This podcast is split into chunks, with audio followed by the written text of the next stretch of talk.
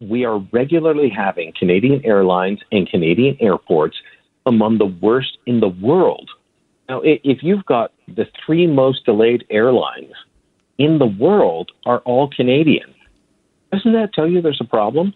If we've got five of the top 20 airports for delayed departures being Canadian, doesn't that tell you that there's a problem? It does, unless you are part of the Trudeau government or one of their supporters, because at that point you're just saying, no, it's the bad airlines, it's the bad airports.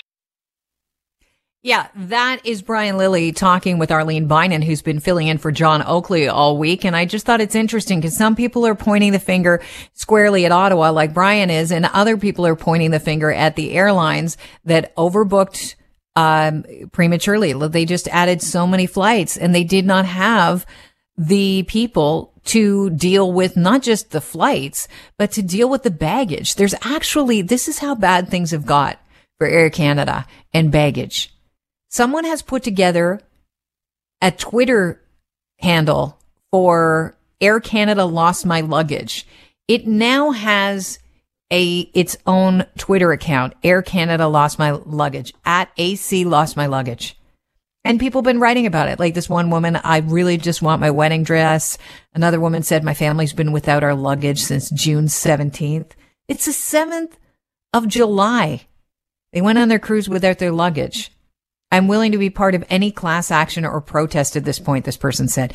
Another one of uh, luggage, um, cis, uh, luggage situation where there's two dog carriers just left with this group of luggage. And it's like, someone please help these dogs.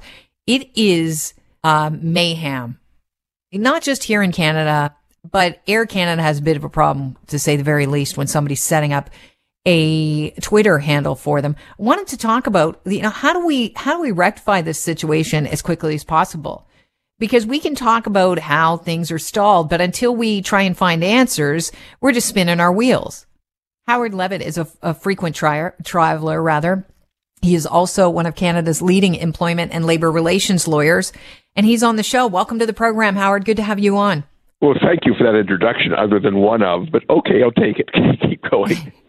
you're so you're a frequent traveler. What's your experience been like of late? Oh, it's been a nightmare.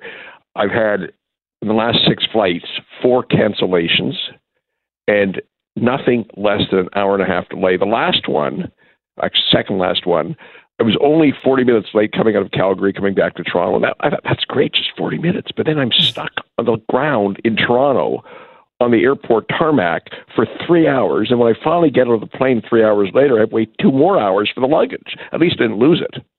And I'm a yeah. Super Elite. I mean, I'm the highest level of it take super care. But when I try and call Super Elite line, which used to answer simultaneously, I wait 45 minutes and then get no answers. So you say there are solutions for staffing shortages and there it's are. not the the mass hiring that's going on right now. You actually think there's some, there's a solve that would be much quicker. Can you walk us through what you think would be the correct way to quickly remedy the hell that has ensued at our airports?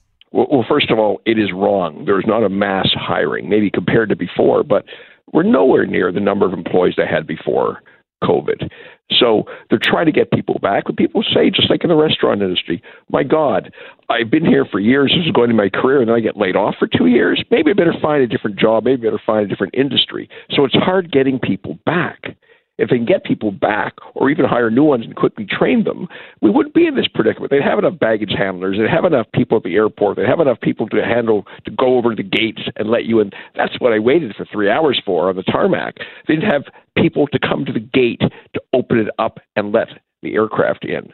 So, so this isn't issue. security staff. This is airline staff. You're saying this is airline staff, yes, right, and security staff, everybody, because of course the GTA the Greater Toronto Airport Authority had to lay off everybody. They they shut down for two years. There was no flying effectively, or there was such limited flying, and all of a sudden, everybody wants to see their grandma again. Everyone wants to see their cousin again. They want to see their friend again. They want to go to Vegas.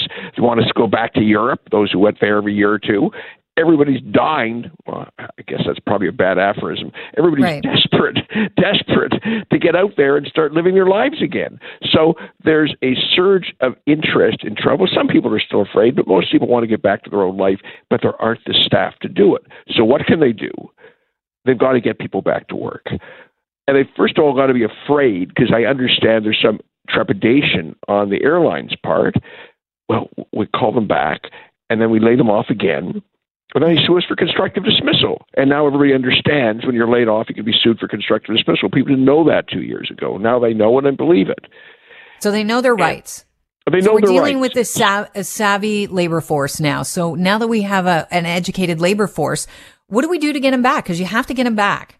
Well, first of all, unionized employees can be laid off without a constructive dismissal claim, unlike non union employees. And for non union employees, have a contract saying you have the right to lay them off. But that's not going to encourage people to come back. So what else do you have to do? Well, give them increase their wages. Imagine every time Air Canada cancels one flight, what's that worth to them? $120,000 or so? Mm-hmm. So give people a little more money and bonuses to come back and a repayable bonus. So they can't take the take a five thousand dollar bonus or ten thousand dollar bonus to return and then leave the next week. It has to be repayable if they leave within a certain period of time of their own volition. Right. Or have them also agree not to take vacation during these critical first few months when everybody wants to fly again. And the unions, by the way, are fighting against that. But employers are saying, boy, if I can get a big bonus for not taking vacation for these three months, that's that's wonderful. So do that. And do we have to do financially to compensate people to come back because you're competing with the world? There's a massive staff shortage, not just in airlines, but everywhere in society right now.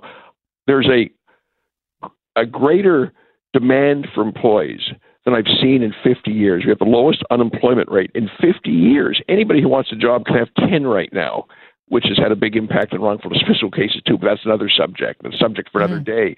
But you're competing not just with other airlines to get your employees back.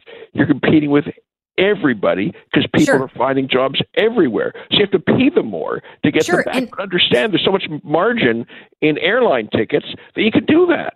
Incentivize. Incentivize Exactly. is what you're saying and show Yes. me the money. Airlines are going to have to spend money anyways. This is a nightmare situation for them. Every time they delay, every time they cancel, every time they have car, uh, planes waiting on the tarmac, that costs money. So why don't you, you know, you're going to spend money, invest it in your staff. So you're saying offer a bonus to return, a sizable bonus, something that's Yes. really tempting and uh, pay better wages, even if it's a temporary boost. While you know things are crazy, we'll give you more money. Correct. Offer incentive to postpone your vacation time. I think a lot of people would say, okay, I'll put off my vacation. Why would I want to travel in that right now anyways? So I'll put it off. Maybe you could offer airline tickets to people that work with you. I mean, Sure. there are so many ways to do this. How likely is it that these airlines are going to see the light, Howard, and take your advice? Well, why haven't they so far is the question. Why is Air Canada saying I'm going to cancel 15% of our flights for the next few months instead of doing this? And it's just insanity because they make so much money a ticket.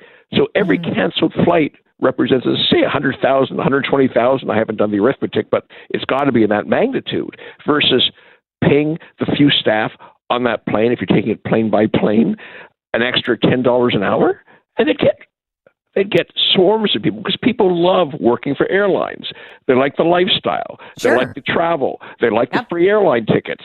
They love the tickets for family members, which are part of the bonuses employees get. And maybe instead of having to wait six months to get those benefits, give them to them immediately. And they'll have more people they can handle. And then the problem will be over. Oh my gosh, it's such an easy fix. Let's hope somebody's listening. Howard, thank you so much for joining us. I appreciate your time. Well, thank you for having me anytime. All right. Cheers. Howard Levitt is a frequent traveler and an employment lawyer and labor, labor relations lawyer.